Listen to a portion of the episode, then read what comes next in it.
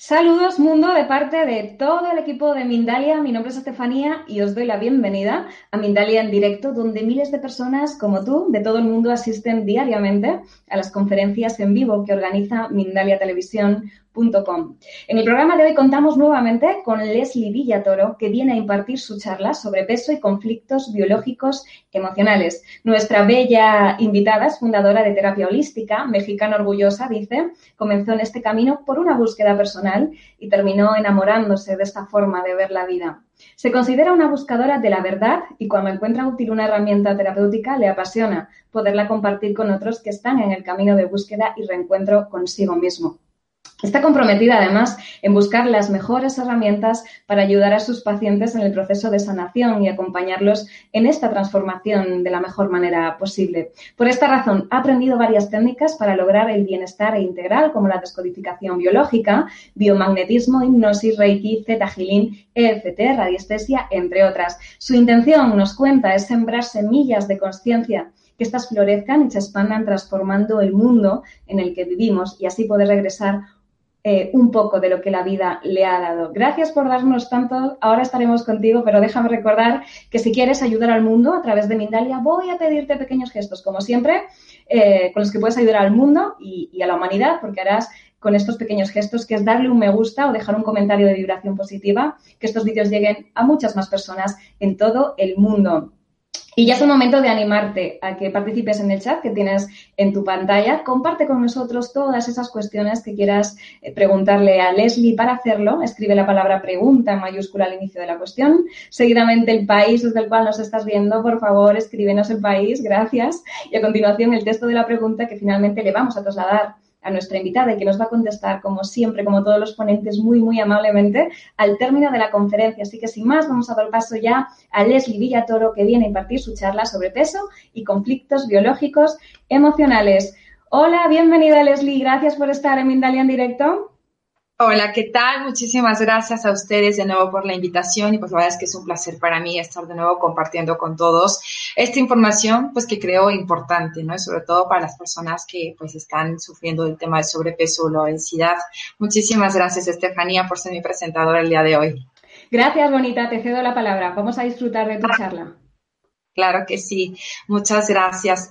Bueno, chicos y chicas, ¿cómo están? Saludos a todo, toda la gente que nos ve alrededor del planeta, transmitiendo desde Querétaro. Estoy en México, en Querétaro, Querétaro. Y pues la verdad es que es muy em, em, placentero para mí poder compartir contigo esta información el día de hoy.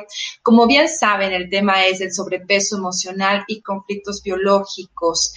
¿Qué pasa? Que el tema del sobrepeso casi siempre lo ligamos solamente a eh, el tema físico, ¿no? De hecho, en temas de salud, eh, muchas veces se enfoca solamente en atacar hasta cierto punto el tema físico, perdiendo de vista que hay algo más allá. Entonces, es lo que quiero compartirles el día de hoy. Quizás se sientan identificados con algo de lo que platicaré el día de hoy, porque a pesar de que, bueno, no se puede ver a veces el sobrepeso físicamente, muchos a veces tenemos estos conflictos dentro de manera psicológica, aunque eh, eventualmente el cuerpo no los está somatizando aún.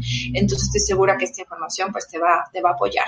Y te comento que si pues van surgiendo dudas, te las vayas anotando para que no se te olviden y al final con muchísimo gusto resolveré todas y cada una de tus dudas. Y bueno, pues empezamos. Me pasa la siguiente diapositiva, Estefanía, por favor. Quiero compartirles unas estadísticas que la verdad considero pues muy importantes, si no es que hasta preocupantes.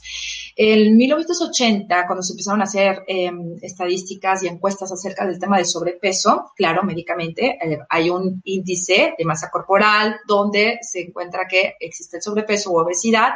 Considerando estos índices, se encontró que alrededor del 25% de la población mundial tenía un tema de sobrepeso. Eso ya de por sí parece un tema muy importante, ¿no?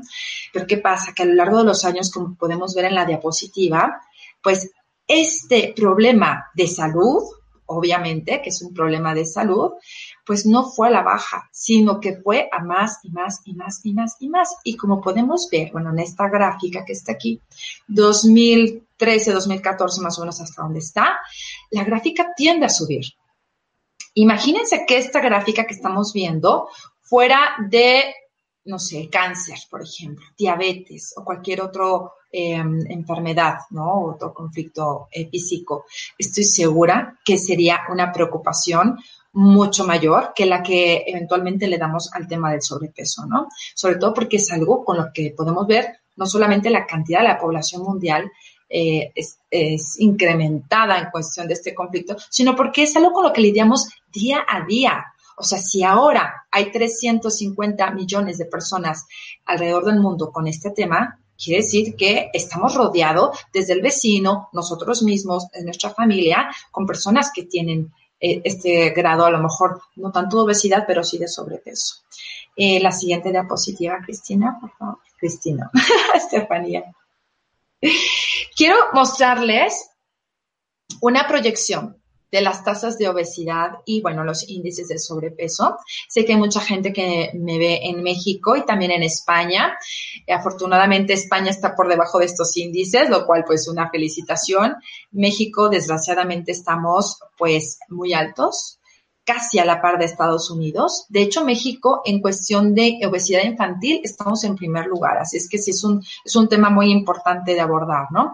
Entonces, estas estadísticas que se dieron de checaron el de masa corporal para hacer en línea, en función de la línea de tiempo, esta proyección. Y como pueden ver, pues esta proyección no es para nada favorable para nadie, ¿no? Para nadie en cuestión de salud, porque los números ahí decían 2010 al 2018, que es el, el año que estamos, pues va a la alza. Pero realmente esta proyección pues estuvo un poco equivocada porque estos números crecieron un poco más. De hecho, México casi está a la par ya de Estados Unidos, ¿no? Y es ahí donde quiero que concientizarnos, eh, empezar a concientizarnos respecto a este tema, ¿no? Que no es un tema que solamente está ahí en el exterior, sino que nos apaña a todos. Eh, la siguiente diapositiva, por favor, Steffi. Y, ok, siendo un tema tan importante, a raíz de 1980, em, regresamos aquí, por favor. Desde 1980, no sé, las personas que nacimos alrededor de esas fechas, quizá la generación no ha estado tan implicada en esos temas, pero desde 1980 empezó un boom muy fuerte con dietas, con métodos algunos milagros, métodos alternativos para bajar de peso, para reencontrar el equilibrio físico, em, por todos lados, ¿no? Se veían desde pastillas, dietas, eh, tés, etcétera, ¿no? Fue fue el boom realmente. Pero lo que es una realidad es que todas estas maneras de poder encaminar o regresarnos a este equilibrio de, de reencontrar otra vez el peso, pues no han funcionado. ¿No? Yo no sé si ustedes recuerdan, eh, no sé, anuncios en la televisión que eran de aparatos de hacer abdominales, desde un tatel gel, ¿no? Que arde como pasta de dientes, eh, hacer ejercicios extenuantes, muchas veces hasta de una forma no sana o no saludable, eh, dietas milagrosas, ¿no? Hay dietas, no sé, he escuchado dietas de todas, dietas desde el come solamente helado de vainilla o dieta de la sopa de comer una sopa de cebolla como por una semana. Creo que todas estas dietas que eventualmente estoy seguro que más de uno de la gente que me está escuchando ha entrado en esas dietas de en tres días baja cinco kilos, ¿no? En cinco días baja tres kilos. Estoy segura que muchas de las personas que me están escuchando la de hoy han pasado por ahí. Y si no es por esto, la dieta, el tema de los masajes, el tema de hazte esto, ¿no? Hasta de envolverte en plástico para bajar de peso y deshidratarte, de alguna manera todos hemos estado implicados en soluciones express y rápidas. Pero como veremos en la siguiente diapositiva, el resultado, el resultado de todo esto, si se fijan, la palabra dieta, quiero que ahorita se puedan sintonizar no solamente con sus pensamientos, sino con su cuerpo, porque cuando vemos la palabra dieta, ¿qué es lo que sentimos? Y si estás el día de hoy escuchándome aquí, seguramente es porque el tema y la palabra dieta no te ha funcionado, porque el tema del sobrepeso sigue todavía ahí, ¿no? Entonces, si te sientes triste, frustrado, eh, estresado, hambriento, quizá enojado porque no puedes comer los alimentos que has comido. Y a lo mejor hasta cierto punto tocas de nuevo el fracaso cada vez que vuelves a hacer una dieta, pues te tengo una sorpresa porque pues no eres la única persona a la que le ha fallado la dieta. Y en la siguiente diapositiva te quiero mostrar que si tú crees que a ti te ha fallado la dieta, y como ponemos ahí, ¿no? Me falló, pues nos falló a todos. Es que realmente ha fallado a todos. Y si no, para muestra un botón y para muestra la siguiente diapositiva, donde nos indica toda esta estadística, que te vuelvo a recordar, que desde 1980, evidentemente siendo un conflicto eh, de salud, se implementaron acciones para bajar ese índice de sobrepeso y obesidad, pero no funcionaron. Como podemos ver, ahorita a 350 millones de personas, y eso hasta el 2014. Ahorita habría que sacar la, la nueva estadística, ¿no? 350 millones de personas tampoco les funcionó. Entonces, podemos quitarnos ese peso de encima de que no solamente es a ti a quien no te ha funcionado la dieta, no solamente es a ti quien no te ha funcionado todos esos productos milagro, porque bueno, eventualmente no es el exterior, es nuestro interior. Y te voy a explicar por qué. En la siguiente diapositiva, vean esta imagen. ¿Ustedes no creen que siendo 350 millones de personas o el 65% de la, de la población a nivel mundial que hay temas de sobrepeso, es un negocio, es algo importante para la Organización Mundial de Salud, es un tema que hay que atender eventualmente, porque no solamente es un tema de salud, el tema del sobrepeso, sino todo lo que conlleva, todas esas, ese desgaste físico, esos otros conflictos biológicos y a la par, pues, eventualmente eh, daño físico, biológico, emocional de la persona. Entonces, diabetes, eh, a lo mejor eh, síntomas en el sistema musculoesquelético, trae otras derivaciones, no solamente el tema sobrepeso. Entonces, a lo que voy es que pues, evidente que es un buen negocio para las farmacéuticas, para los investigadores, para los científicos, para los bariatras, para los nutriólogos, para todas las personas que están enfocadas en tratar de ayudar al resto de las personas.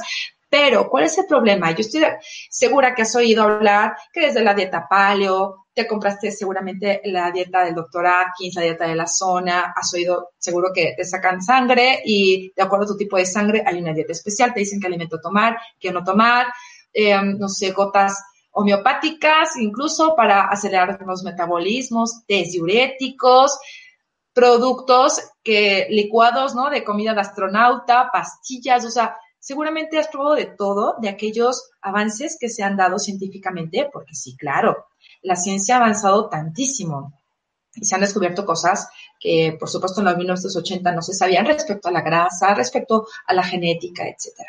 Pero, ¿qué pasa? Que pese a todo el esfuerzo de los científicos, de las farmacéuticas, de los nutriólogos en encontrar un mejor camino, una manera más estable, una manera más equilibrada de comer, dándote tus gustitos, y, pero todo lo que hay en el exterior es que no ha funcionado y no ha funcionado nada.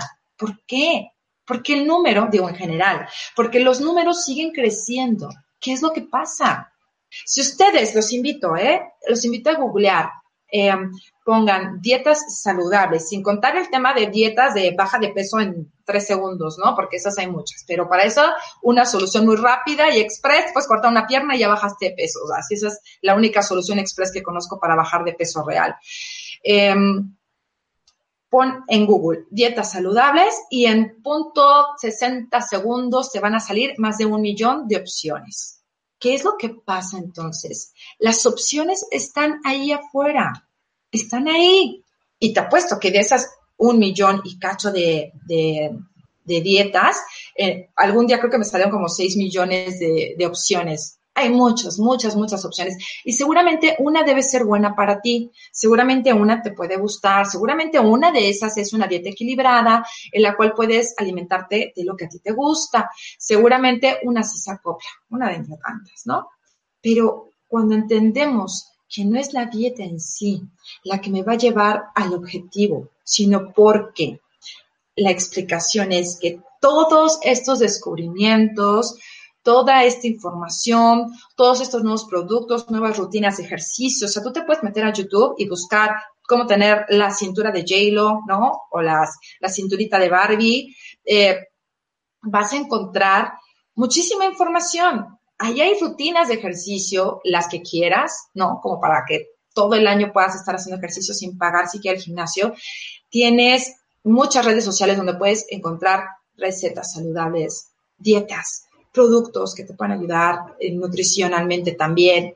Pero ¿cuál es el punto? Si la información ha subido, porque hay más información allá afuera, pero el tema de sobrepeso también ha subido, no, es como no cuadra, ¿están de acuerdo? No cuadra una con otra, porque entre más información haya, la gente debe estar más consciente y aplicar más métodos entonces para controlar eso.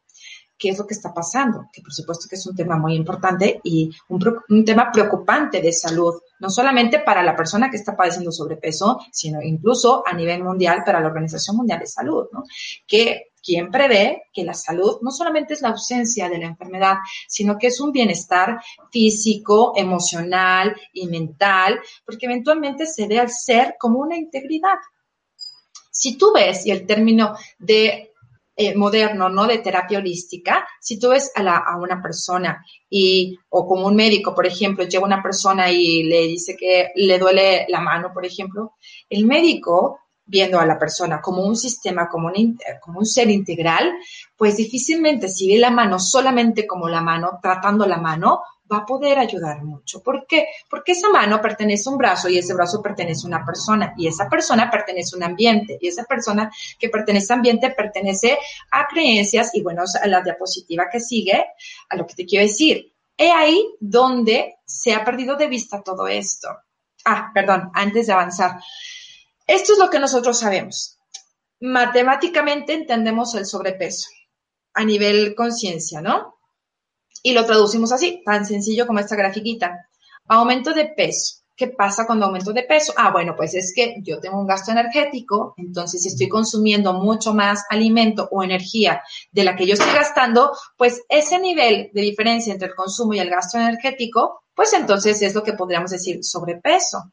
¿No? Entonces, con esta lógica, si A más B igual a C, pues entonces con esta lógica debería ser tan sencillo como decir, mi gasto energético es de este nivel, entonces consumo menos energía y entonces, voilà, ya está, ¿no? Voy a bajar de peso. Pero la realidad es que esto no es que sea falso, sino es que no funciona. ¿Por qué? Porque pierde de vista, uno, unas cosas que vamos a hablar ahorita, pero también porque mi biología, al, cuando yo restringo el consumo de nutrientes y de ingesta de calorías o de energía, pues mi cuerpo en su búsqueda de sobrevivir, porque solamente busca sobrevivir, ¿qué hará? Bajará todo mi metabolismo acoplándose a lo que yo estoy consumiendo de energía y eventualmente cuando termine mi dieta y a lo mejor logro bajar de peso, pero de nuevo recupere el nuevo nivel al que voy a alimentarme o voy eh, terminando la dieta a comer más o de otros productos que antes no comía, entonces el cuerpo queda en desequilibrio. ¿Por qué? En automático, como el metabolismo bajó, pues entonces cualquier cosita me va a engordar. Y es el tema de las dietas yo-yo, que estoy segura que han pasado por ahí o han escuchado, ¿no? El famosísimo rebote, como decimos en México, no sé en otros países cómo le llaman, pero es que mi cuerpo vuelve a regresar al mismo peso o incluso a veces hasta peor, ¿no? Dice, oye, pero si bajé tres kilos y ahora recuperé cinco. ¿Cómo es posible esto? Y he seguido mi alimentación como la tenía antes, por supuesto, porque eventualmente tu metabolismo baja. Entonces es completamente lógico y racional que con tu metabolismo más bajo vas a consumir menos calorías, incluso de las que consumías, o sea, tu cuerpo, tus músculos, tu cerebro, tu cuerpo entero consumía menos calorías, incluso de las que cuando empezaste el tema de la dieta. Y bueno, en la siguiente diapositiva, aquí vamos a entender qué es lo que se está perdiendo de vista, qué es lo que a lo mejor estas farmacéuticas o el tema de bajar de peso, eh, quitar esta grasa del cuerpo, quitar este sobrepeso hídrico también están perdiendo de vista, es que no somos un cuerpo con grasa, sino que somos seres humanos. Y estos seres humanos a diferencia de un árbol, ¿no? A diferencia de eh, quizá un elemento mineral, pues tenemos otras cuestiones. Y si me ayudas, eh, a ir pasando poco a poquito para ir viendo cuáles son esas cuestiones que las hacen diferentes conflictos biológicos. Todos tenemos conflictos biológicos diferentes. ¿La que sigue? ¿Qué otros significados del alimento incluso por países, por familias enteras. Si, por ejemplo, mi abuela solía hacerme una sopa especial, pues va a tener un significado muy diferente al que va a tener para otra persona que eh, a lo mejor en su vida lo ha probado, ¿no? Entonces, significados diferentes, incluso por culturas, por países, por simbolismos. La que sigue. Hábitos. Los hábitos, de por sí a veces, no sé si les han visto que en una familia de por sí los hábitos son muy diferentes. Existe el, hijo que, eh, o el hermano que es súper deportista o muy deportista y a lo mejor el otro no es tan deportista, tiene otros hábitos, ¿no? A lo mejor el otro come más saludable. Entonces, incluso en una misma familia, los hábitos tienden a ser diferentes. ¿La sigue? Emociones todos tenemos emociones completamente diferentes porque estas emociones van encaminadas según nuestra percepción y nuestra percepción está dictada por nuestras creencias y por nuestras vivencias. Entonces, simplemente por este punto, por supuesto que las emociones van a ser completamente diferentes en el prójimo o en la otra persona que en mí enfrenten la misma situación. Entonces, si a una persona le puede funcionar la dieta de las 1100 calorías, pues yo tengo muchos otros puntos diferentes a persona que no porque me ponga yo a comer 1100, 1100 calorías, voy a tener el mismo resultado que la otra persona. La que sigue, Steffi. Modo de vida, y bueno, Obviamente no es lo mismo una persona que hace ejercicio que se sedentaria, un tipo de trabajo diferente, la persona que está todo el día en su oficina sentada, a aquella que a lo mejor está, es vendedor y que está visitando recurrentemente a sus clientes y está en movimiento, o la persona que puede estar manejando un taxi y está todo el día sentado en el coche. O sea, nuestro modo de vida en nuestro trabajo también representa una diferencia marcada entre nosotros. Y la que sigue creencias, es lo que les comentaba aquí, que las creencias marcan cierto tipo de percepciones y esas percepciones ante la vida me marcan también emociones. Creencias también en cuanto a la comida, creencias en cuestión del tema de sobrepeso, cómo debe ser mi imagen. Y aquí también y culturalmente, eh, por ejemplo, en otros países puede ser que la imagen de una persona eh, robusta o una mujer con muchas curvas sea positivo, ¿no? Sea incluso atractivo. Y en otras culturas, quizá la imagen ideal de una mujer es mucho más estrecha, mucho más delgada. Entonces, también por creencias, el, el asunto de la comida. Y es que muchas veces creemos que cuando estamos tristes, podemos cubrir esa necesidad con alguna galleta, con alguna golosina o incluso tenemos la creencia de que cuando vamos a visitar a la abuela, por ejemplo, o a la tía, llevarle un paquete de galletas porque desde ahí estamos asociando, ¿no? Y son parte de las creencias que podemos irnos quitando ya. Eh, la que sigue, Steffi. Rutinas, desde el día a día, desde cómo despiertas, desayunas cuando te despiertas, qué haces después, cómo es tu día a día, que es muy diferente entre, entre estos 350 millones de personas que les comentaba. Sí, la que sigue. Cultura. Y por supuesto aquí en cultura, nuestros temas de nutrición son muy diferentes. La gente de Italia come muy diferente a los mexicanos, los españoles también tienen otro tipo de, em, gustos por la, comida, no sé, Alemania, por ejemplo. Entonces, cada cultura es diferente. El querer eh, generalizar con todos, es decir, una dieta de 1100 calorías con todos o 1200 o de 1400, digo el número por poner un ejemplo, ¿no? Pero es difícil que nos funcione a todos igual el producto, ¿no? Puede ser el mejor producto, el licuado, la vitamina, la proteína, pero es difícil que les funcione a todos. Y sí, claro, tal vez va a haber algunos que va a tener éxito, pero no en todos necesariamente. ¿Por qué?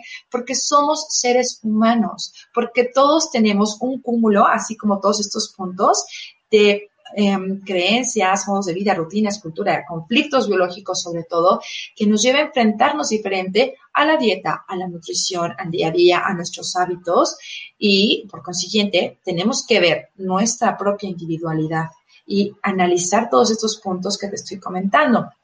La que sigue, por favor.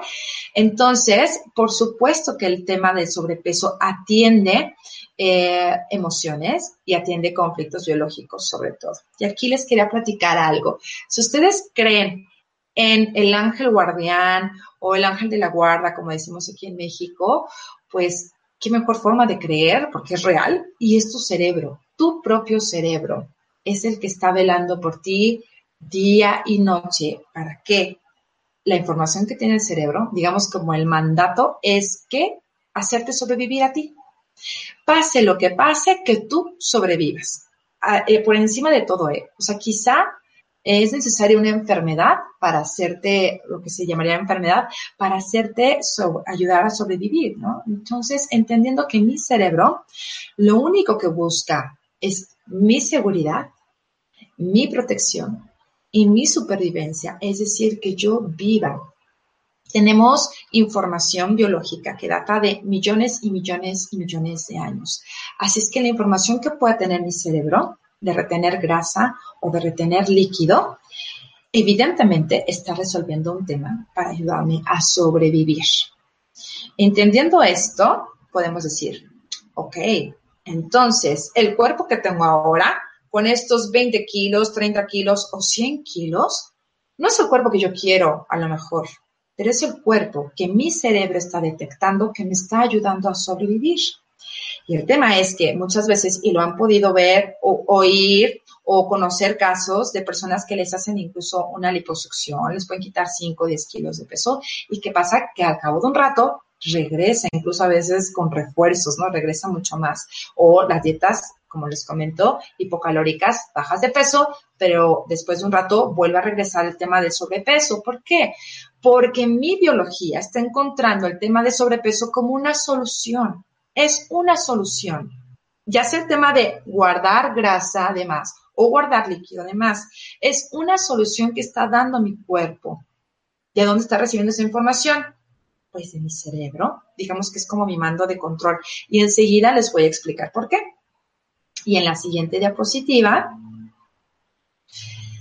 cuando hay, vayamos a analizar a través de quizá videos de animales que has visto, quizá de, lo que tú puedas conocer un poco acerca de la biología, es que la grasa, ¿para qué se serviría la grasa? Bueno, todos sabemos que es una reserva, una reserva energética.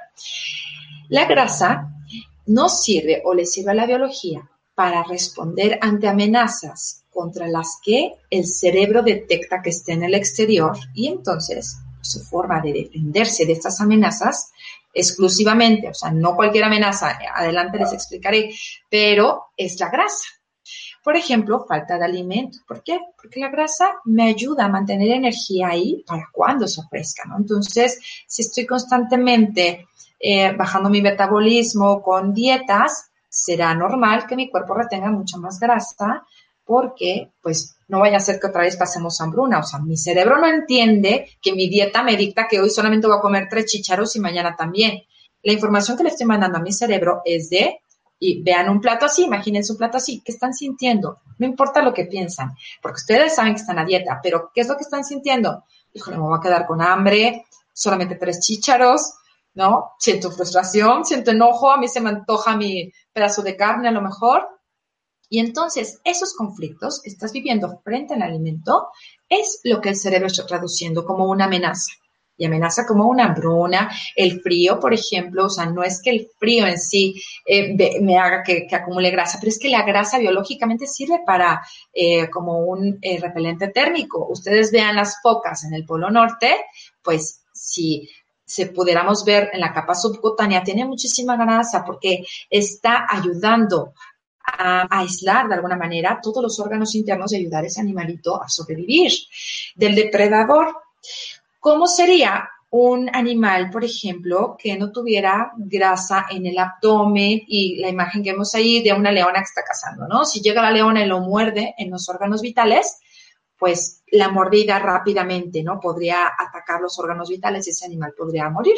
Entonces, si este animal vive constantemente eh, amenazas junto con un depredador, eh, seguramente su cuerpo, si tuviera mucha más grasa y una mordida, en este caso de la leona, pues se llevaría un pedazo de grasa, pero ya no está lastimando los órganos internos. Entonces, aquí quiero como empezarnos a concientizar y hacernos biológicos. Y eso es a lo que te invito, a que te hagas biológico, hazte biológico, porque entendiendo nuestro cuerpo, en vez de atacarlo, en vez de irse a la liposucción, ¿no? Y real, ponerle otra amenaza peor a mi cuerpo, que es de meterle cuchillo. Eh, prácticamente es lo mismo, mi cuerpo puede recibir esa amenaza igual que cortarme una pierna, ¿eh? Porque igual estás cortando eh, o te estás llevando grasa que es parte de su protección. Entonces, entender que no hay, adelante hablaré acerca de lo que resistes, persiste, pero es que la solución no es atacar la grasa. La grasa no es el enemigo. Ajá, o sea, la grasa es lo que tú ves, pero es que el conflicto es lo que tú no estás viendo. La información que le estás mandando a tu cerebro, a tu cerebro biológico, a tu cerebro arcaico, es la que no estás viendo. Y es ahí donde te quiero invitar a hacer, pues, análisis, pero análisis desde tu cuerpo y desde tu corazón el día de hoy, porque eso es lo que va a marcar la diferencia. No la dieta, no el ejercicio que vayas a hacer, ese es el medio para el que a lo mejor después puedas implementar en tu vida nuevos hábitos y por supuesto que te va a ayudar, pero haciendo conciencia de, de, esta manera, desde el origen. Si yo no estoy cambiando el origen, sigo mandándole la señal a mi cuerpo, a mi biología, a mi mente, a mi psique y a, mis, a mi órgano o a mi cuerpo entero de seguir acumulando grasa o líquido. Y entonces no tiene ningún sentido estar, eh, digamos, tomándome el veneno por un lado y por otro lado repeliendo el veneno, ¿no? O sea, haciendo dieta, pero por otro lado mandándole la señal a mi cerebro biológica de retén grasa. Entonces, ¿dónde está ahí? Seguramente el cuerpo entraría en un desequilibrio terrible. Entonces, yendo al verdadero origen, seguramente esta información se cambia a nivel eh, biológica, a nivel cuerpo, y entonces biología yo no va a necesitar retener grasa o retener líquido de más, que la que necesito para sobrevivir. Y entonces seguramente si tienes 20, 30 kilos de sobrepeso, esa es una dieta, una dieta equilibrada o un sistema más bien de salud equilibrado y saludable, conseguirás tu objetivo de bajar de peso y mantenerlo sobre todo a largo plazo. Porque eso sí puede ser gestionable para el cuerpo, no una dieta que en una semana pierdas 20 kilos o 30 kilos o, bueno, una semana 5 kilos, pero que el cuerpo vaya a regresar de nuevo. Y te apuesto, o seguramente les ha pasado, si la información en mi cuerpo está de retener grasa o líquido, es que cualquier cosa engorda, ¿no? Puedes comer lo mismo que la vecina o la amiga, se comen el mismo pastel y resulta que al final te engorda a ti más que, que a ella, ¿no? O, o a él. ¿Por qué? Porque su cuerpo no tiene esa información porque su biología está equilibrada y no necesita ni grasa ni líquido para sobrevivir. En cambio, la información que tú tienes es retén esta grasa, retén este líquido porque es vital o se requiere para solucionar un conflicto por el cual estás pasando activamente. Y en la siguiente diapositiva, por favor, hablaremos acerca de un poco de estos conflictos.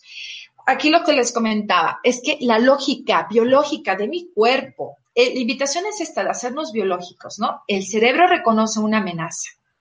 Y aquí hablamos de otras cosas, porque mi cerebro puede reconocer una amenaza aunque no sea real. Es decir, a ver, como, como, como no tiene que ser real, es que ese depredador o ese león que me está persiguiendo no necesariamente tiene que ser real. Puede ser virtual, simbólico, imaginario, o sea, sí te lo puedes estar imaginando, pero es algo que realmente estás todo el tiempo machacando en tu mente. Entonces, tu biología la estoy viendo de una manera estresante.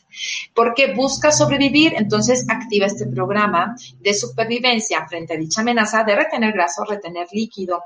Cuando esta amenaza pasa, pues, ¿qué, qué pasa con mi cuerpo? Pues que esta alarma se desactiva se desactiva y entonces el cuerpo puede regresar a su equilibrio y esta es la respuesta también a cualquier enfermedad o un programa especial de supervivencia, ¿no? Como se le llama visto desde la descodificación biológica o la nueva medicina germánica. Entonces, se pasa el estrés, pasa el peligro, pasa esta amenaza y el cuerpo eventualmente buscará su propio equilibrio ¿para qué estaría guardando tanta grasa si no tiene ningún objetivo? Y entonces se empieza a soltar, ya se empieza a soltar la grasa o empieza a soltar el líquido que tenemos de más. La siguiente diapositiva, por favor. Entonces, bueno, ya vamos entendiendo un poquito más, ¿no?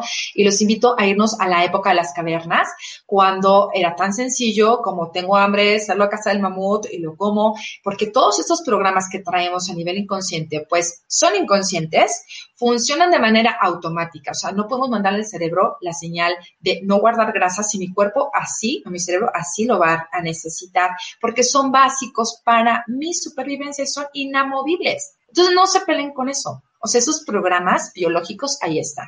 Y gracias a ellos has sobrevivido hasta el día de hoy que me estás viendo y supongo que sigues vivo. Entonces, eh, han servido, han servido. Lo que tenemos que cambiar es de alguna manera esa información que le estamos mandando a nuestra mente, a nuestro cerebro, a nuestra biología, de estos conflictos, de estas amenazas, de este peligro, de ese estrés. Ahí es donde tú activamente sí puedes empezar a hacer un cambio. La que sigue, por favor. Y es donde está esta invitación a reconocer estas amenazas o este estrés. Entonces, lo que te comentaba, lo que resistes persiste. El cuerpo eh, tome conciencia de que estar sin el tema de sobrepeso es una manera sana de vivir y lograr sobrevivir. Estos son ya como los tips que te paso. Quitar la idea de que hay una amenaza, un peligro. ¿Cuál? Pues tú sabes, historias, va a haber un millón de historias. Sin embargo, tú sabes exactamente qué es lo que estás viviendo como peligro o amenaza. Y es que si lo podemos ver así, es que hasta la misma dieta puede ser una amenaza. Entonces, bajando este estrés, pues el programa quedará desactivado. Quedará desactivado, como ven en la imagen en psique, cerebro y cuerpo. Y en automático, cuando es desactivado, el cuerpo va a ir soltando. La que sigue, por favor. Entonces vayamos haciendo este, esta introspección. ¿Qué es lo que pasa? ¿Qué, ¿Cuáles son estas amenazas o estos peligros? Son instantes que vivimos y, bueno, la manera en la que la vivimos, que se le llama bioshocks. Son vivencias que de alguna manera te desestabilizan y generan este conflicto, pero pues no es cualquier conflicto, se imagínense, estaríamos de este vuelo todos, ¿no? Desde que salimos y eh, nos intercepta un coche, a lo mejor vamos a chocar o hacemos, nos enojamos porque se nos acabó el agua caliente, no sé pero son eventos en los que tienen que cumplir estos cuatro puntos vividos en soledad o no expresados, que para el caso es lo mismo, vividos en soledad interna, no hay una solución aparente, dramático, inesperado, y entonces dice el cerebro, mi cerebro arcaico, pues como tú no estás haciendo activamente algo para eh, librarte de esta amenaza y en el exterior pues esa amenaza no se va, entonces se emprende o se activa un programa especial de supervivencia en esta cuestión de la grasa o la retención de líquido. La que sigue, por favor. Y, ya pues aquí empezar a analizar, ah, ya eh, puedo entender cuáles son esos conflictos. Y bueno, los conflictos que nos llevan a acumular grasa, pues son eh, muchos, pero vamos a ir leyendo alguno por uno para que te puedas identificar. Claro que este es el nombrarlos, ¿no? Hacer solamente la etiqueta. Cada uno tiene como un, este es un preámbulo de muchas tonalidades que se pueden vivir en torno a estos conflictos uno resistencia, las personas que tienen suma resistencia por la vida incluso pueden eh, activar un programa de diabetes. Protección térmica, lo que les comentaba, es un aislante para controlar la temperatura, protección mecánica frente a golpes o incluso protección sexual, porque aquí el león o el depredador pues puede ser el que yo considero un violador o un agresor sexual. Sostén y protección de los órganos, por ejemplo, de una manera estructural, forma la constitución también de las membranas, metabólica y energética porque es una reserva de energía, de glucosa, como sabemos que el hígado tiene esta información, los músculos y la grasa de identidad sexual. ¿Por qué? Pues ustedes pueden ver una mujer con curvas y saben que es una mujer. Entonces, estas curvas nos dan parte de la identidad sexual.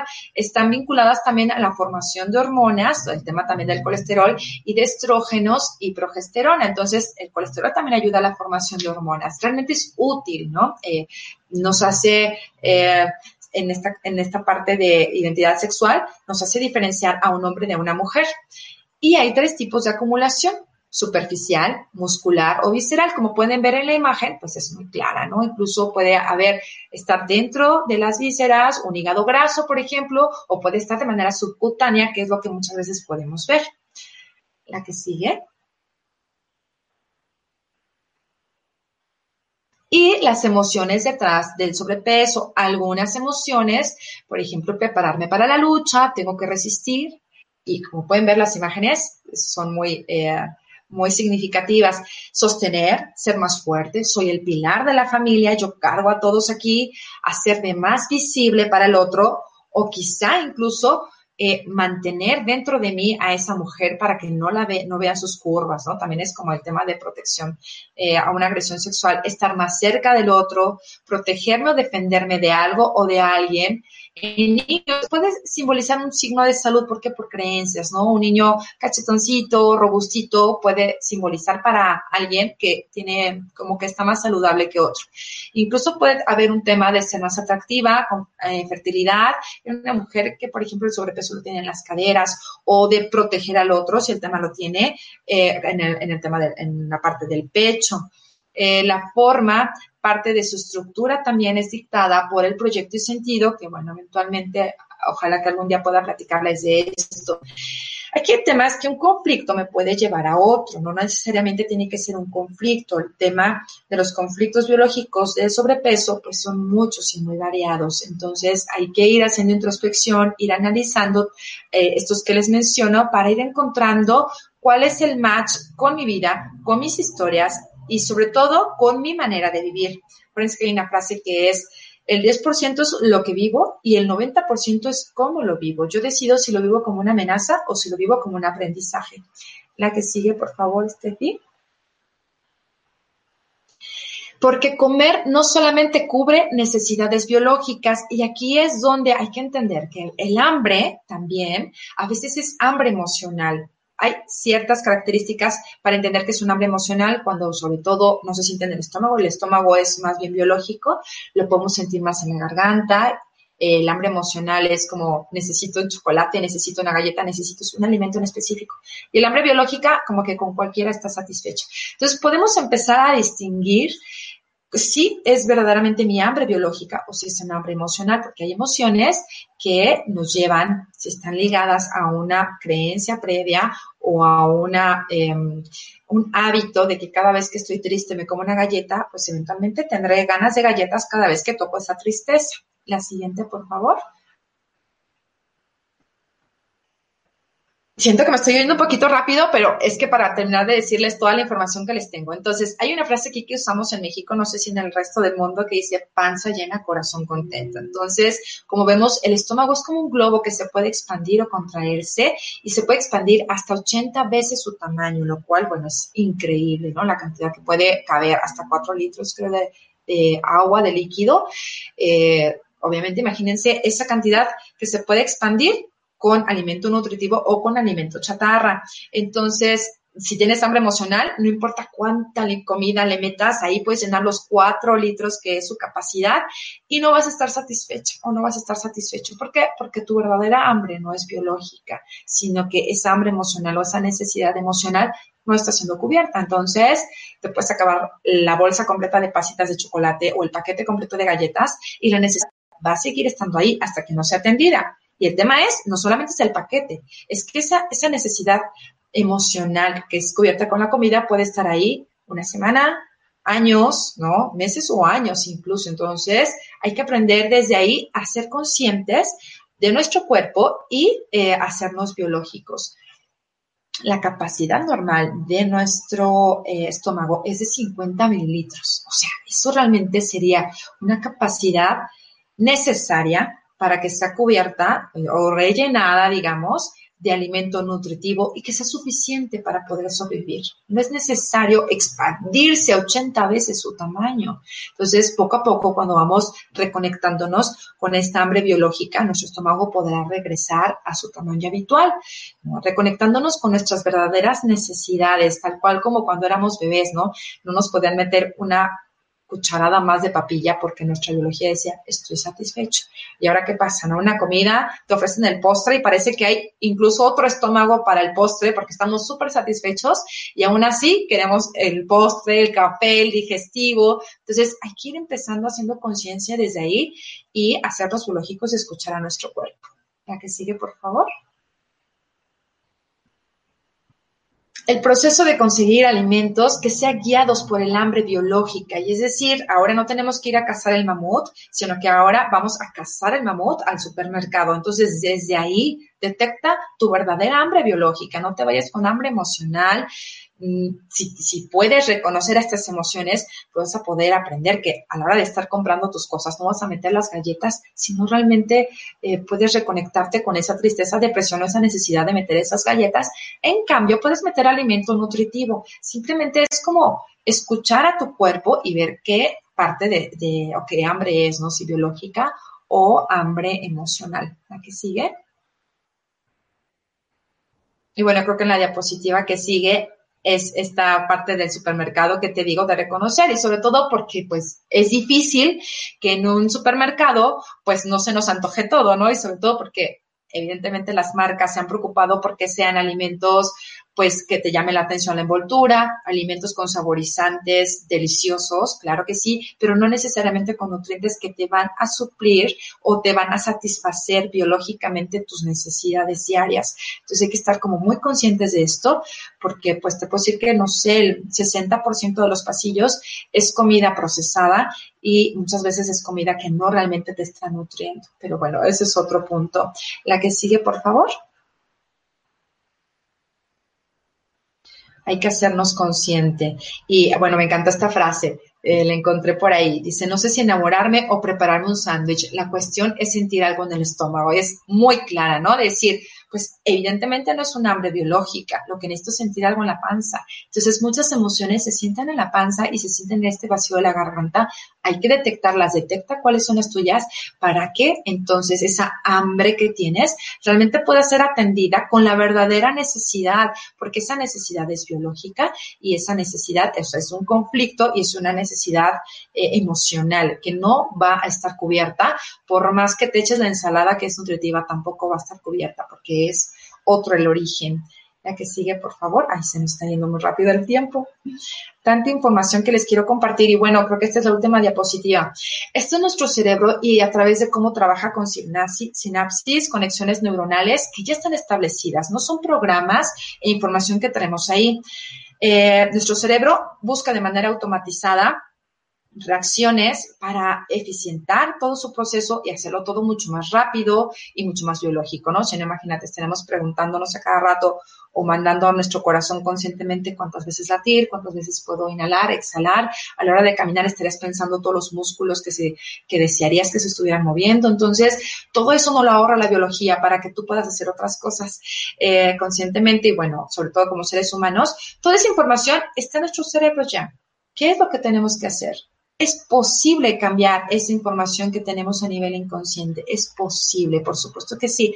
Hay técnicas, hay terapias, hay tomar tomas de conciencia que tú puedes empezar a hacer desde el día de hoy. Al escuchar esta conferencia ya puedes empezar a tomar conciencia y emprender estas nuevas creencias como cuestionándote todo, todo aquello relacionado, por ejemplo, con el tema del alimento, de cómo te alimentas, de tus hábitos día a día, de tu sobrepeso y ve tu cuerpo. O sea, realmente es el cuerpo que tú quieres para sobrevivir. Entonces, ve a buscar estas amenazas, ve a buscar estos conflictos.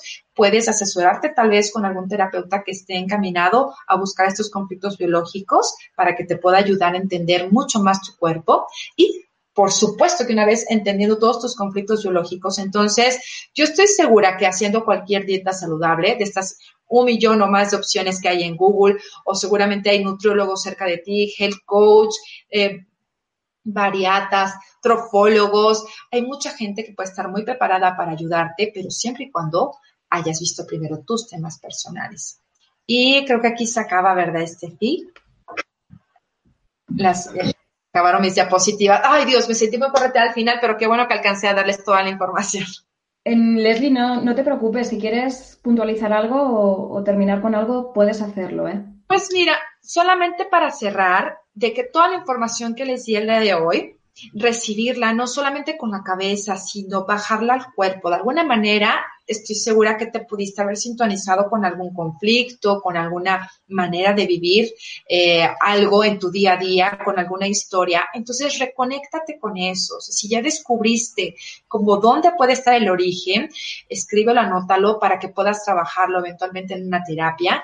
Muchas veces es romper nuestra creencia, pero no solamente basta crear eh, cosas diferentes, sino es hacerlo de una manera diferente, ¿no? Pero hacerlo encontrando el para qué. ¿Para qué mi cuerpo encuentra esta solución? Porque si no, pues haga la dieta que la hagas, por más que contrates al mejor nutriólogo del mundo, no va a funcionar. Entonces, eh, termino con la misma frase que dice al inicio, es que no es la dieta, a nadie le funciona la dieta, porque eventualmente tenemos que mirar en nuestro interior. Y después, estoy segura que hagas lo que hagas, te va a funcionar. Muchísimas gracias. Muchísimas gracias, Leslie, por esta interesante información que has compartido con todos. Antes de pasar al tiempo de preguntas, déjame que te recuerde que Mindalia es una ONG sin ánimo de lucro cuyos principales objetivos son, por un lado, difundir el conocimiento humano y, por el otro, impulsar la solidaridad planetaria por todos los medios en este sentido, una manera importantísima de colaborar con Mindalia es que si no lo estás, te suscribas a nuestro canal de Mindalia Televisión en YouTube, porque de esta manera le estás diciendo a esta gran plataforma audiovisual que te gusta nuestro contenido y estará por compartirlo con muchas más personas en todo el mundo. Además, si tienes un conocimiento útil, valioso, si quieres impartir una conferencia por ejemplo, que te entrevistemos aquí en Mindalia, simplemente tienes que dirigirte a nuestra página web www.mindaliatelevisión.com, te diriges al menú superior, colabora y una vez allí, entre todas las opciones, eliges ofrecer conferencias. Ahora sí, vamos con Leslie y sobre todo con las importantísimas preguntas de nuestros queridos espectadores. Nos vamos, si te parece, Leslie, a Argentina, porque nos pregunta desde allí Mabel. Vámonos, vámonos a Argentina. Nos pregunta Mabel Prat cómo desbloquear ese boicot a nuestro cuerpo físico. Sí, te entiendo, porque realmente es un boicot, pero es un boicot a nivel inconsciente. Tú puedes decir boicot, pero es que realmente tú lo sientes como boicot porque tu cerebro está guardando grasa que tú no quieres conscientemente. El tema es ir a reconectar, como te comentaba, con estos eventos, estos conflictos y puede ser asesorado con algún terapeuta, eh, acompañado, eh, acompañante de descodificación biológica, nueva medicina germánica. Hay muchos terapeutas holísticos que van a atender este tema desde el verdadero origen. Tú conscientemente mientras ya em, das luz a cuál es tu amenaza, cuál es la agresión que estás sintiendo, cuál es, cuál es el estrés encaminado a este tipo de conflictos de los que te estoy hablando, pues ya estás ayudando de alguna manera a solucionarlo, ¿no? Entonces, cuestionatelo todo, cuestionate también tus creencias, tus hábitos, cuestionate la manera en la que compras la comida, la manera en la que comes. Yo creo que eso nos ayuda mucho a estar conscientes de todos estos programas que estamos activando, haciendo nuestro día a día a nivel inconsciente, de observarnos y entonces poder encontrar cosas que antes no podíamos ver, ¿no? Si eres de las que come con el noticiero, por ejemplo, y estás comiendo diario frente a noticias de guerra, de secuestros, pues es evidente que lo que estás comiendo emocionalmente no solamente es el plato que tienes enfrente, sino es todo lo que estás viendo a través de la televisión que te puede generar una emoción de enojo, de eh, a lo mejor estrés, de amenaza. Entonces, la invitación es hacernos consciente, cuestionándolos y observándonos, ¿no? En este aspecto de la alimentación y del sobrepeso, pues, ¿cómo es nuestro entorno, ¿no? ¿Cómo es el, día a día? Con la comida, con el ejercicio, con mis hábitos, pues es, que es el tema, ¿no? Que esto es algo con lo que, pues, por lo menos tres veces al día te sientas a comer. Entonces tienes muchos espacios como para poderte analizar y observar. Ojalá que haya quedado resuelta la pregunta. Nos vamos, en este caso, a Ecuador. Nos pregunta Lady, desde aquí la mandamos todo nuestro apoyo. Nos dice, desde que falleció mi hija de 10 años, tengo sobrepeso, especialmente en el abdomen. ¿Cómo resuelvo mi conflicto? Te platico, Lady, que este es un tema que sí eh, puede ser causante del sobrepeso. Aquí, ¿qué pasa? Eh, bueno, antes que nada, eh, lo siento mucho por la pérdida de tu hija cuando uno no ha aceptado un tema de una pérdida, cuando uno quiere incorporar al otro a nuestra vida diaria, el cerebro busca cómo hacerlo. Entonces, para tu biología en este caso puede ser que la solución a esta pérdida tan grande, que es perder un hijo, se encuentra ti. Y un hijo, tú sabes que cuando uno gesta un hijo, ¿dónde lo gesta? En el vientre, en la panza. Entonces, el ir a acumular grasa en la parte del abdomen puede hacerte sentir biológicamente un poco más segura o un poco eh, mm, es como estoy en contacto con la persona, por eso habla del tema de la separación, ¿recuerdas? Eh, estoy en contacto con la persona que se ha ido, con mi hijo, porque ahora me lo cargo, me lo cargo yo. No sé cuántos kilos tengas de sobrepeso. Muchas veces cuando es este tipo de caso, incluso podemos ver que ya sean los años de la persona en la que se tuvo la pérdida o el peso de la persona, a veces es el tema de, que uno, la otra persona, lo está cargando físicamente. ¿Qué te podría recomendar? Pues eh, no sé, no, no recuerdo, este, me decías hace cuánto murió su hija, pero... Hace 10 años, Leslie. Hace 10 años, pensé que tu hija tenía 10 años, perdón. No, perdona, es cierto, tenía 10 años la hija, no nos dice hace cuánto. Ah, ok, Lady. Mira, yo te recomendaría, hay un tiempo especial también para hacer un duelo. Cuando tú estés lista en tu corazón y hayas podido pasar, diferentes etapas del duelo. Em, el tema es tomarte tu tiempo puedes pausar estas etapas del duelo, pero no te estaciones en ninguna de ellas. Cuando tú sientas que te has estacionado, ve con un terapeuta o con un acompañante de descodificación biológica en especial, porque atiende estos, estos temas de manera biológica, para que eh, puedas terminar el proceso de duelo, porque hay una necesidad, hay un mensaje de todo tu cuerpo que si a ti te incomoda peso, pues es que hay algo que no estás aceptando en cuestión de esta pérdida, ¿no? Y el soltar y dejar ir. Algo que, pues, tu hija lo puedes llevar en tu corazón, puedes decidir activamente llevarla en tu corazón y no en tu vientre. Bueno, pues ¿qué te parece, Leslie, si nos vamos a México? Porque allí nos pregunta Brenda, nos comenta, he tenido sobrepeso desde niña, pero cuando me embaracé bajé 20 kilos y los subí. Al embarazarme de nuevo, sucedió lo mismo, identificado que es emocional, pero no sé qué hacer. Sí, claro. Es que eh, puedes ver, eh, pueden ver aún eh, estas, esta trayectoria durante tu vida. Es, es, que hay una parte en la que es normal, hay otra parte en la que se baja.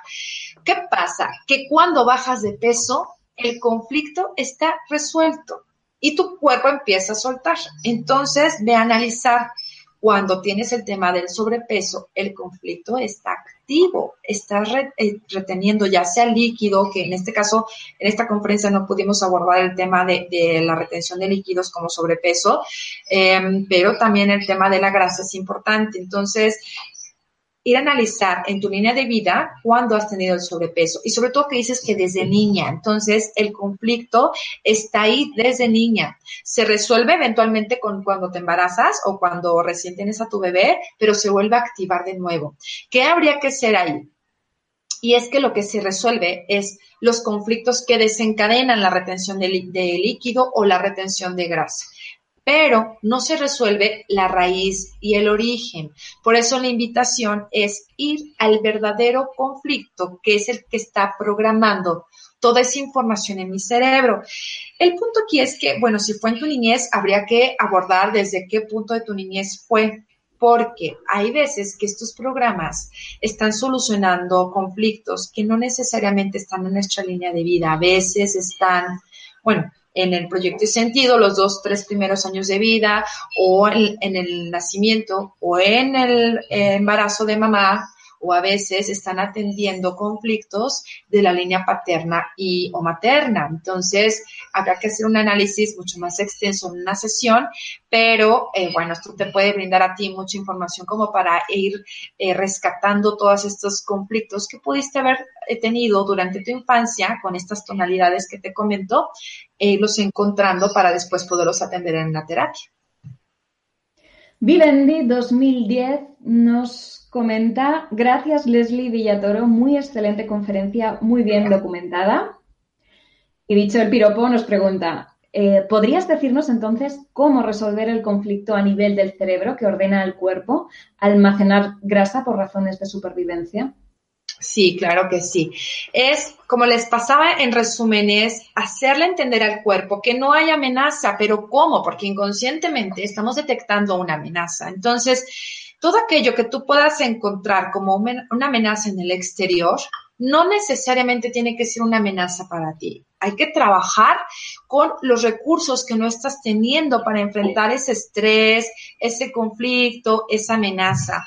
Porque si tú no tienes los recursos para protegerte a ti misma, entonces tu cuerpo lo hará, como en este caso el tema del sobrepeso, ¿no? O sentirte, a lo mejor que la imagen, porque también es un conflicto que no abordamos, pero que tu imagen, al verte un espejo, te sientes menos, vales, entonces por tu imagen, el cuerpo también, pues aumentará, aumentará, porque este mismo conflicto está programando esta información de una manera como que autoprogramante. Entonces, hay que encontrar el conflicto, que como te comento, pueden ser varios, no sé cuál es específicamente el tuyo. Y partiendo desde el momento original, desde el conflicto original, como le comentaba a la, eh, persona que preguntó antes, yendo al conflicto original, encontramos qué es lo que se necesitó en ese momento que no estuvo dado, que hizo falta y que como no está, entonces el cuerpo, pues no tengo el recurso interno, entonces lo hago, genero mi propio recurso y como el cuerpo, la única forma de solucionar los conflictos que tiene es biológicamente, pues lo va a hacer biológicamente. Entonces, es ir a conectar con esta necesidad, con este evento, escuchando biológicamente la, necesidad de mi cuerpo y hacer algo activamente para solucionarlo, ya sea desde una terapia, dando el recurso, encontrando el recurso que me hizo falta y entender que solamente yo lo puedo dar.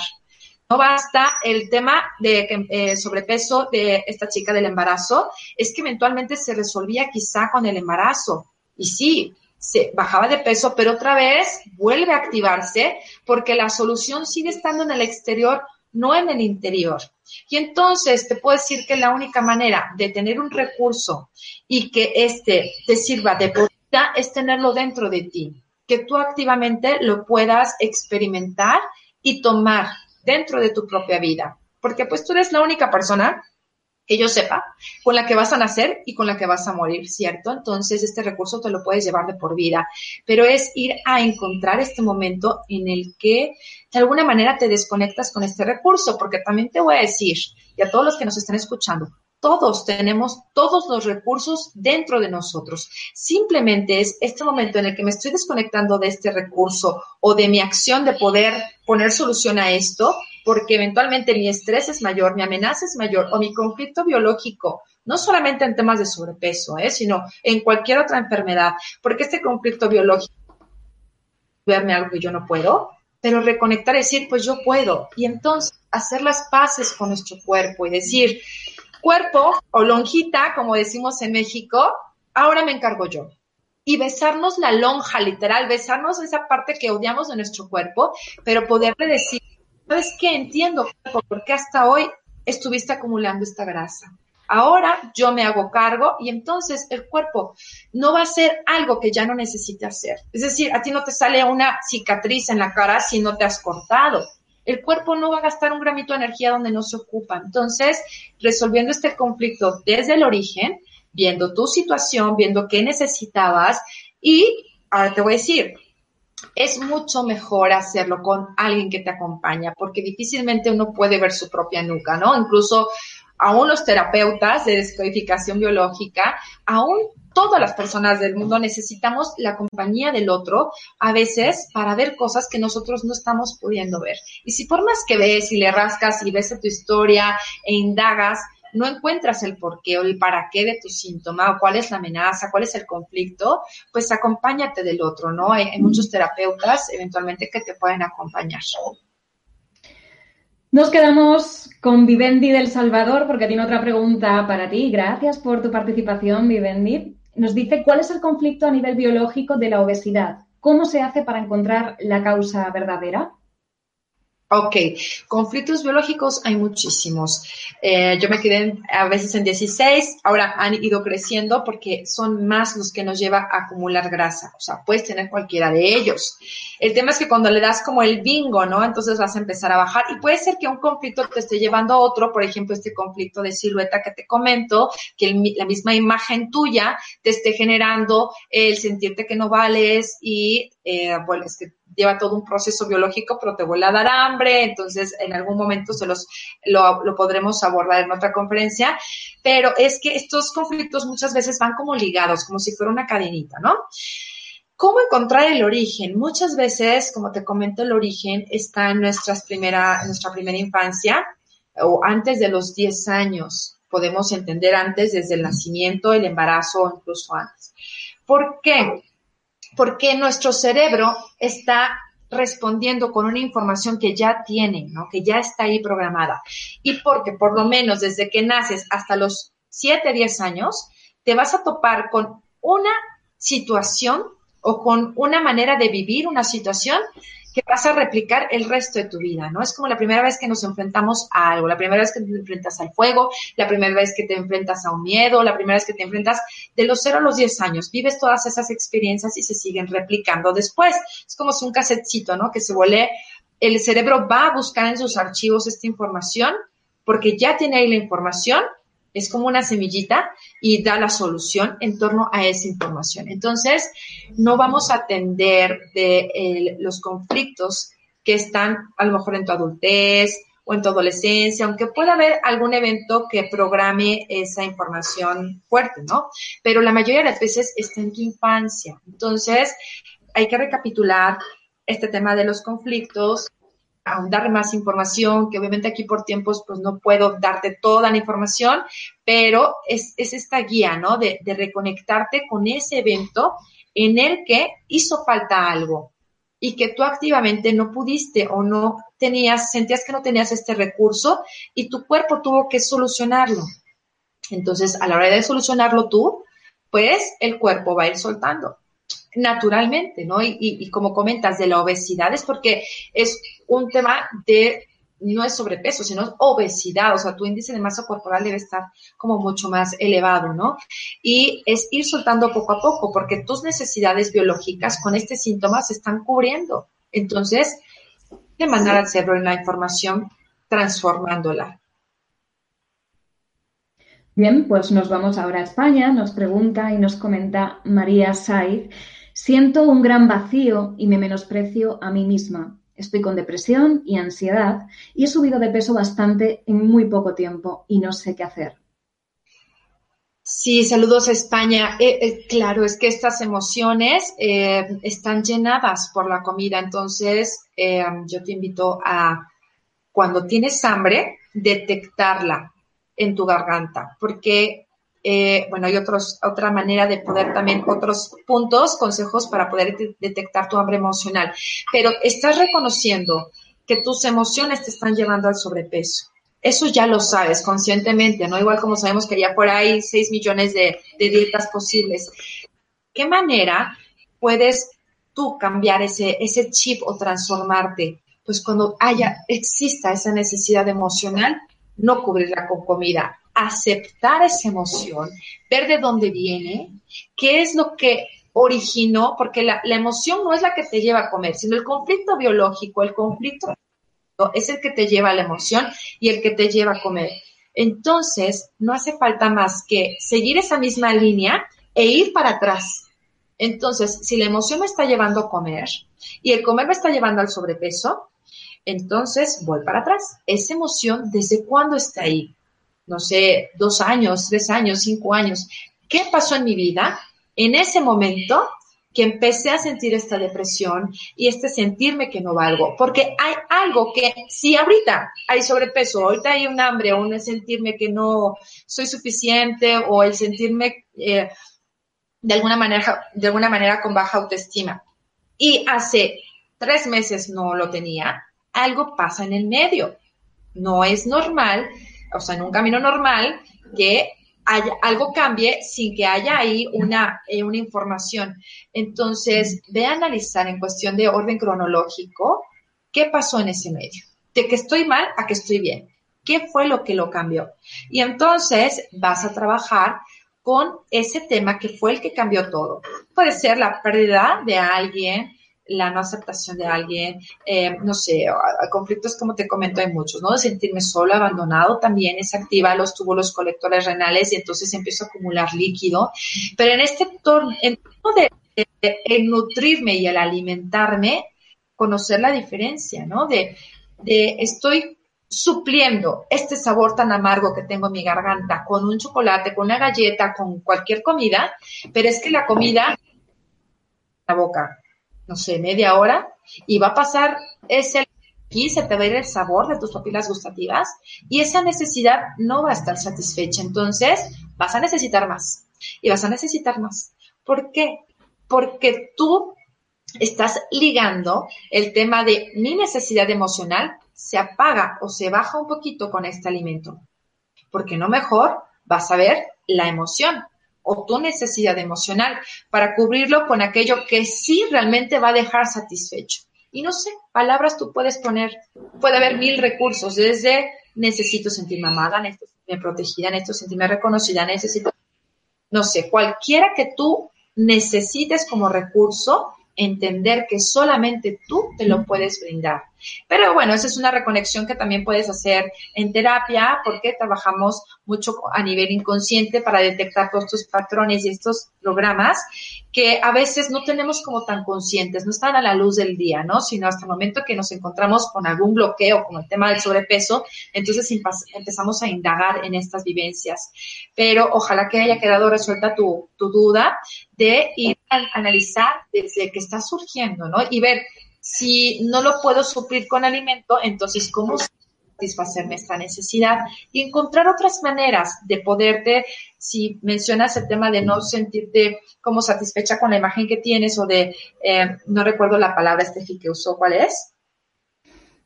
Vamos con ello. Eh, Siento un gran vacío y me menosprecio, estoy con depresión y ansiedad. Menosprecio. Y ese gran vacío lo estás llenando con comida. El tema que ese gran vacío jamás se va a llenar con comida. Entonces, tu cuerpo puede subir hasta 300 kilos y ese vacío va a seguir ahí. Entonces, yo te pregunto, pues, ¿hasta cuándo? Tu cuerpo te puede tener un límite. Físicamente puedes engordar, yo creo que 300, 400 kilos, que según yo es el hombre más obeso eh, que ha existido. Pero el punto es cuánta necesidad vas a tener tú de estar llenando ese hueco que solamente tú, por decisión propia, puedes llenar de la manera adecuada. ¿Tu perrito se ha unido a la conferencia? También opina de que hay que ser saludables. Totalmente, además muy contundente.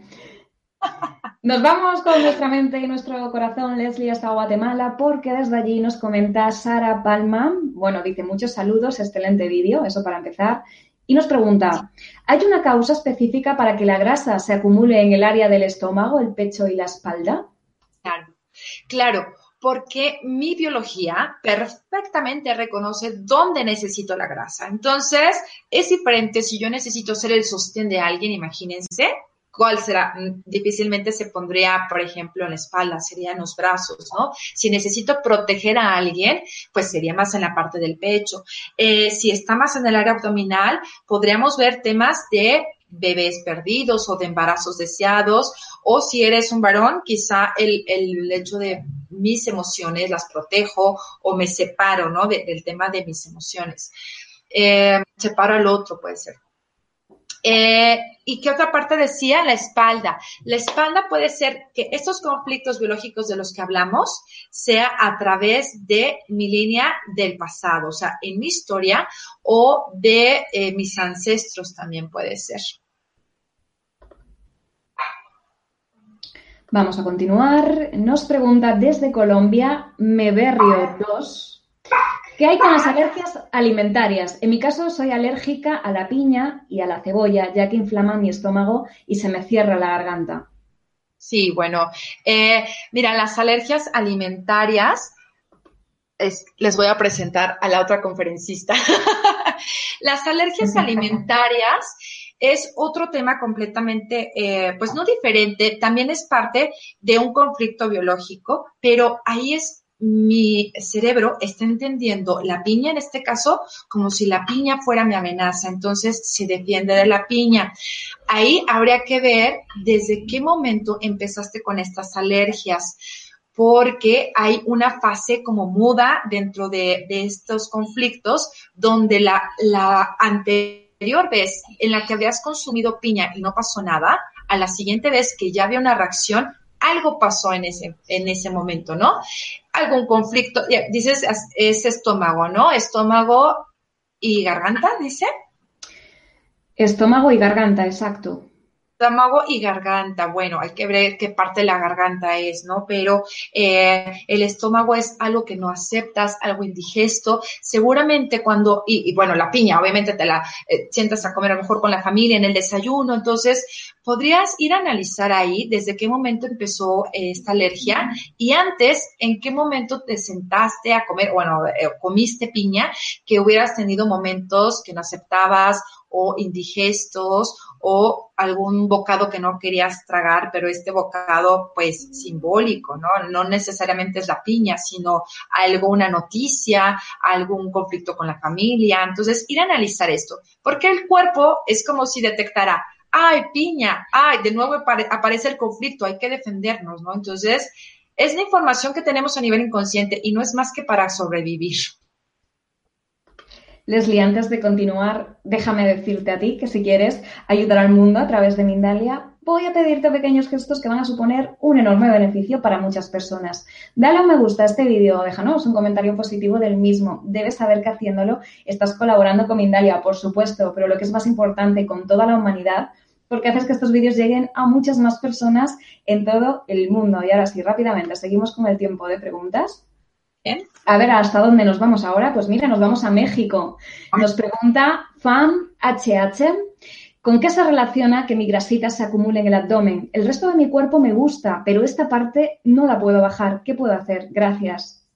Sí, supongo eh, que ser mujer eh, hay que checar este tema. Primero también ver cuántos años tienes, si estás en edad fértil, tienes hijos, no tienes hijos. O sea, hay varios puntos que hay que analizar porque, pues, una mujer cuando crece el vientre biológicamente es cuando está embarazada. ¿No? Entonces, eh, hay que ver ahí, ¿quieres tener un hijo? O si ya tienes hijos, quizá quieres tener más hijos, como sientes que tu número de hijos todavía no está completo, eh, hay que ver o tuviste alguna pérdida, de alguna manera tu biología está mostrando en el vientre tu necesidad de seguir querer cargar un bebé o de seguir cargando un bebé o de soltarlo, ¿no?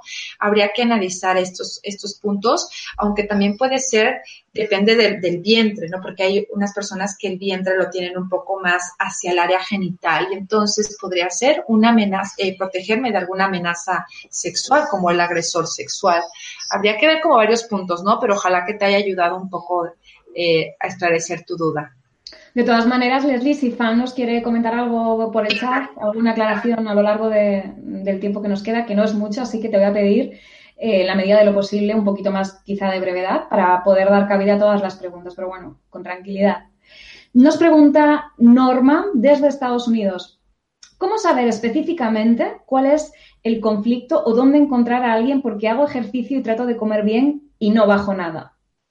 Es que es claro, mira, yo también tengo pacientes que llegan y me dicen, oye, es que hago todo, todo lo que debería, hago tres horas de ejercicio a la semana, me alimento bien y es que mi cuerpo tiene esa información y no hay cómo. O sea, si mi cuerpo detecta que necesito la grasa para sobrevivir, si lo más importante para mi cerebro es sobrevivir, no importa cuánto ejercicio haga, no importa, no importa la mejor nutróloga, nutrólogo que pueda ir, mi cuerpo no va a soltar ni grasa ni líquido. Entonces, pues yo te recomiendo que eh, busques algún acompañante de descodificación biológica, nueva medicina germánica también. Em, o si, si gustas, pues yo también. Eh, de alguna manera es buscar el acompañamiento del otro, porque si eh, uno tiene esta información y no encuentra cuál es el origen, pues es necesario que alguien más te acompañe. Eh, difícilmente vemos a veces nuestros errores o vemos nuestros hábitos o vemos nuestros verdaderos conflictos porque aparte todo esto es de una manera inconsciente, ¿no? Y es posible que en el exterior alguien más te lo pueda ayudar a hacer como a dar más luz, ¿no? Para que tú lo puedas ver. Hay una frase, perdón, de, de Germán Hess que me encanta, que es, yo no te estoy trayendo nada nuevo a ti, simplemente te estoy dando luz para ampliar el universo que tú mismo ya sabes, ¿no? Entonces, es esto, es esa información que ya está en ti y que inconscientemente ya lo sabes, pero es buscar esta compañía, este acompañante o este terapeuta para que te, te brinde más luz y como en una obra de teatro, ¿no? Que es veo este personaje, veo que tiene el tema de sobrepeso, solamente hay una luz enfocándolo, pero eh, cuando uno entra a una terapia o entras a un acompañamiento o empiezas a estudiar, esta luz se amplía, entonces puedes ver toda la escena y clarificar y entonces decir, ah, ahora lo entiendo todo, ¿no? Y entonces ahora sí poder hacer algo.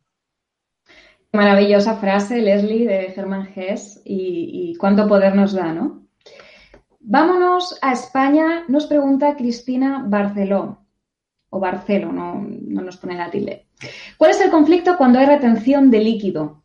Ajá, perfecto. Mira, eh, no me dio tiempo de platicarlo en la conferencia, pero el conflicto de eh, retención de líquido es un conflicto activo, o sea, en fase de estrés, de túbulos colectores renales. Es decir, la información de mi cerebro es, ciérrate, no dejes salir ni una gotita de agua, ni una gotita de pipí, bueno, a veces poquita, porque es necesaria para vivir. ¿Y qué pasa? Que el conflicto, para ponértelo eh, ya no en términos más técnicos, sino la sensación es como cuando sacas a un pez del agua y lo dejas ahí a la orilla del mar, por ejemplo. Este pez se siente solo, abandonado, eh, pérdida de referentes, su referente es el mar, por ejemplo, entonces pierde el, referente que lo hace sentirse con vida y un miedo por su existencia sobre todo. Entonces, cuando están estas emociones, esta manera de vivir los conflictos, entonces los túbulos colectores se cierran y empiezas a acumular líquido. El tema es que tampoco, si tienes 30 kilos, no creas que los 30 kilos son hídricos. O sea, no sé, 5 o 6 kilos podrían ser a nivel de agua. Cuando se resuelve este conflicto, sentirme solo, abandonado, perder referentes, miedo por mi existencia. Entonces, el cuerpo tiene la información de ya no necesitamos este líquido ya eh, estamos acompañados, ya eh, tenemos seguridad de nuestra existencia, entonces se abren los túbulos o captan eh, esa agua para sacarla por vías urinarias, ¿no? Entonces la persona se reduce de, de, peso muy rápido. ¿Cómo poder detectar el tema de sobrepeso hídrico? Puedes ir a la playa, por ejemplo, y en una semana subir 5 kilos. Es sobrepeso hídrico. O igual, eh, haber bajado tres kilos de peso en una semana sin haber hecho como gran cosa, también es sobrepeso hídrico, porque el sobrepeso en grasa, pues es como paulatino, es mucho más lento en cuanto sube y también en cuanto baja. Ojalá que te haya quedado resuelta tu pregunta. Isabel González, desde España, pregunta, ¿la obesidad está unida a lo emocional como el sobrepeso? Claro, totalmente. Sobre todo yo creo que más, o sea, sí, todos son conflictos biológicos, todos son conflictos biológicos en tema eh, de sobrepeso u, o de, obesidad. Eh, me puedes decir, es que yo como, eh, no sé, mucho pan, pero ¿por qué tu cuerpo se le está antojando mucho pan? O sea, hay una necesidad también de consumir los carbohidratos y esa necesidad corresponde a unos nutrientes que tu cuerpo está necesitando. Entonces, es como un círculo vicioso, ¿no? Y no es como, ay, sí, atiendo mi necesidad biológica de comer pan, ¿no? Y con eso, no, bueno, es que ahí detrás hay una información que está detrás. Entonces, por supuesto que el tema de obesidad y sobrepeso tiene que ver emocionalmente, pero no es, no, no nos quedemos con emoción. Es porque detrás de la emoción hay un conflicto biológico que me está haciendo sentir esta emoción. Y detrás de esa emoción, cuando podemos conectar, por ejemplo, en este tema de, de sentirme solo, abandonado, cuando podemos conectar con este conflicto, conectamos con la emoción, puede ser, no sé, muchas emociones, ¿no? Pero supongamos, tristeza, eh, de sentirme solo, abandonado, podemos conectar con la tristeza y entonces físicamente, corporalmente, va a haber sensaciones corporales al conectar con esta emoción y es una manera como de ir desarticulando de alguna manera la emoción e irla como vaciando. ¿Para qué? Para transformarla y así entonces poder obtener un recurso y poder convertir ese conflicto en un aprendizaje. Porque yo estoy segura que eh, todas las enfermedades, como le llaman la medicina alopática o como lo llamamos nosotros, eh, estos programas especiales de supervivencia, todos es posible que podamos aprender algo de ellos porque es posible traer este recurso dentro de mí. Y entonces, pase lo que pase, vivencia que se me presente enfrente, así venga el mismísimo león que considero la amenaza, mientras yo tenga el recurso, pues no va a haber humano que haga que yo entre en conflicto y que entre en una emoción en una emoción negativa, quiero decir. Ajá, no sé si queda resuelto. Bueno, nos quedamos eh, sin tiempo, así que vamos con la última pregunta. Nos pregunta Ariluz desde Argentina. Tengo grasa por todo mi cuerpo, pero más que nada en mi trasero, piernas, panza. Eh, ¿Qué me cuenta esto de mí? Soy mamá de siete niños. Gracias. Claro, ah, pues habrá que ver, te sientes sostenida también. El tema de vientre lo platicamos, ¿no? Que tiene que ver con hijos. Pero el tema de las piernas, ¿qué te brinda? Yo hay que hacernos biológicos. Eso es mi invitación. Hazte biológica hasta Argentina. Eh, ¿Para qué te sirven las piernas? En este tema de sostener, por ejemplo, em, que necesitas eh, tener mucho más grasa, más protección, más... Em, eh, todos los conflictos acerca de los, de los que abordé, pero enfocado en las piernas. ¿Cómo vives tú tu maternidad? ¿Cómo vives tú estos siete hijos que tienes? Porque, bueno, el, el tema del vientre habla el tema de los hijos, ¿no? ¿Cómo vives tu aspecto familiar, tu aspecto laboral? Porque entonces podrás a lo mejor cuadrar que la manera en la que lo estás viviendo, estás necesitando ser no diré como tener más fuerza, más sostén en las piernas, porque ese es el, tipo de tejido, ¿no? La grasa, acuérdate que les comentaba que es un tejido de sostén, es parte del tejido que se eh, va en la tercera capa embrionaria, que bueno, en términos de la nueva medicina germánica, ¿no? Se ocupa de sostén. Entonces, necesito más, necesito más sostén. ¿Qué estás sosteniendo? ¿Te sientes el pilar de tu, de tu casa, de tu familia, eh, de mayor equilibrio, por ejemplo? Entonces, es ir a analizar estas situaciones porque el ir transformando estas situaciones, eventualmente desde mm, nosotros activamente que estás haciendo, ¿no? El, recurso que necesitas. Es como, les estoy dando tips para ir desarticulando estos conflictos, ir encontrando el origen, ¿no? Y trabajar, como les comento, desde el origen. Porque si bien ahorita con tus eh, kilos de sobrepeso y tus siete hijos, ¿cuándo empezaron? Quizá fue antes, empezó el sobrepeso desde antes de tener a tus hijos. Quizá fue en tu niñez. Entonces, habría que indagar también con estos temas para poder encontrar cuál es el detonante. A lo mejor los hijos están ahí y no es necesariamente el detonante, sino que vamos a ir a buscar cuándo empezó todo el conflicto y tu historia a través de tu biografía. Leslie, antes de terminar, porque ha habido una pregunta final muy recurrente, ¿no? De todos, que en este caso la manifiesta Marisol, la tengo aquí delante de México. Una brevísima técnica, algo que les pueda ayudar de cómo controlar las ganas de comer cuando se tiene un conflicto. ¿Tienes alguna técnica, algo que les puedas decir para que me encantaría compartírselos, me encantaría compartírselos. Fíjense bien, cuando ya han detectado que es un hambre emocional, les voy a pedir que cierren sus ojos y contacten o conecten con esa necesidad, porque va a haber unas características muy, muy específicas de hambre emocional y hambre biológica, ¿ok? Entonces, el hambre emocional es más que nada aquí, es antojo por una parte, por un, un, nutriente, un alimento en específico, un sabor sobre todo en específico, ¿no? Entonces, igual que como puede pasar con el cigarro, igual como puede pasar con el alcohol, es como un antojo, digamos. Entonces, en ese momentito, cierras tus ojos y contactas con esa sensación del antojo y lo vas a hacer más grande. Vas a decir, ah, caray, pues lo que yo quiero es que se vaya. No, no, no, tranquilo, tranquila. Porque la función de hacerlo más grande es vaciar emocionalmente, porque esa emoción es una energía, realmente es una energía que se detona en tu cuerpo, ¿no? Como cuando hacemos un, en clases de química, ¿no? Que mezclamos un ácido más, eh, no me acuerdo, que era algo alcalino y algo ácido, hace explosión. Y después eso mismo lo puedes volver a revolver y ya no hace explosión. Pues es lo mismo. Entonces, haz explosión con esa sensación, con esa emoción que a lo mejor estás sintiendo, esa tristeza, y deja que se desborde, que salga de tu cuerpo. Pero una vez que se vaya, se va y ya no hay más. Entonces, cuando termina, a lo mejor te tomas tres minutos, ¿eh? O sea, te, a lo mejor te tomas menos tiempo del que te vas a tardar de comerte todo el chocolate. Entonces, tómate ese tiempo y deja que se desborde esa sensación o esa emoción. Y al cabo de cinco minutitos, ya pregúntate, ay caray, ¿realmente tengo hambre? O toma un vaso de agua o de algún líquido, porque a veces también la sensación de pasar por aquí algo te puede ayudar, pero haciendo a la par esta parte de vaciar la emoción. Y es una de las técnicas que, claro que hay muchas otras técnicas, se puede emplear también EFT, que es una técnica de liberación emocional, programación neurolingüística, hipnosis, etcétera. O sea, tienes muchos recursos allá afuera, ¿no? Este es uno pequeñito que seguramente puedes aplicar en cualquier momento, aún en público.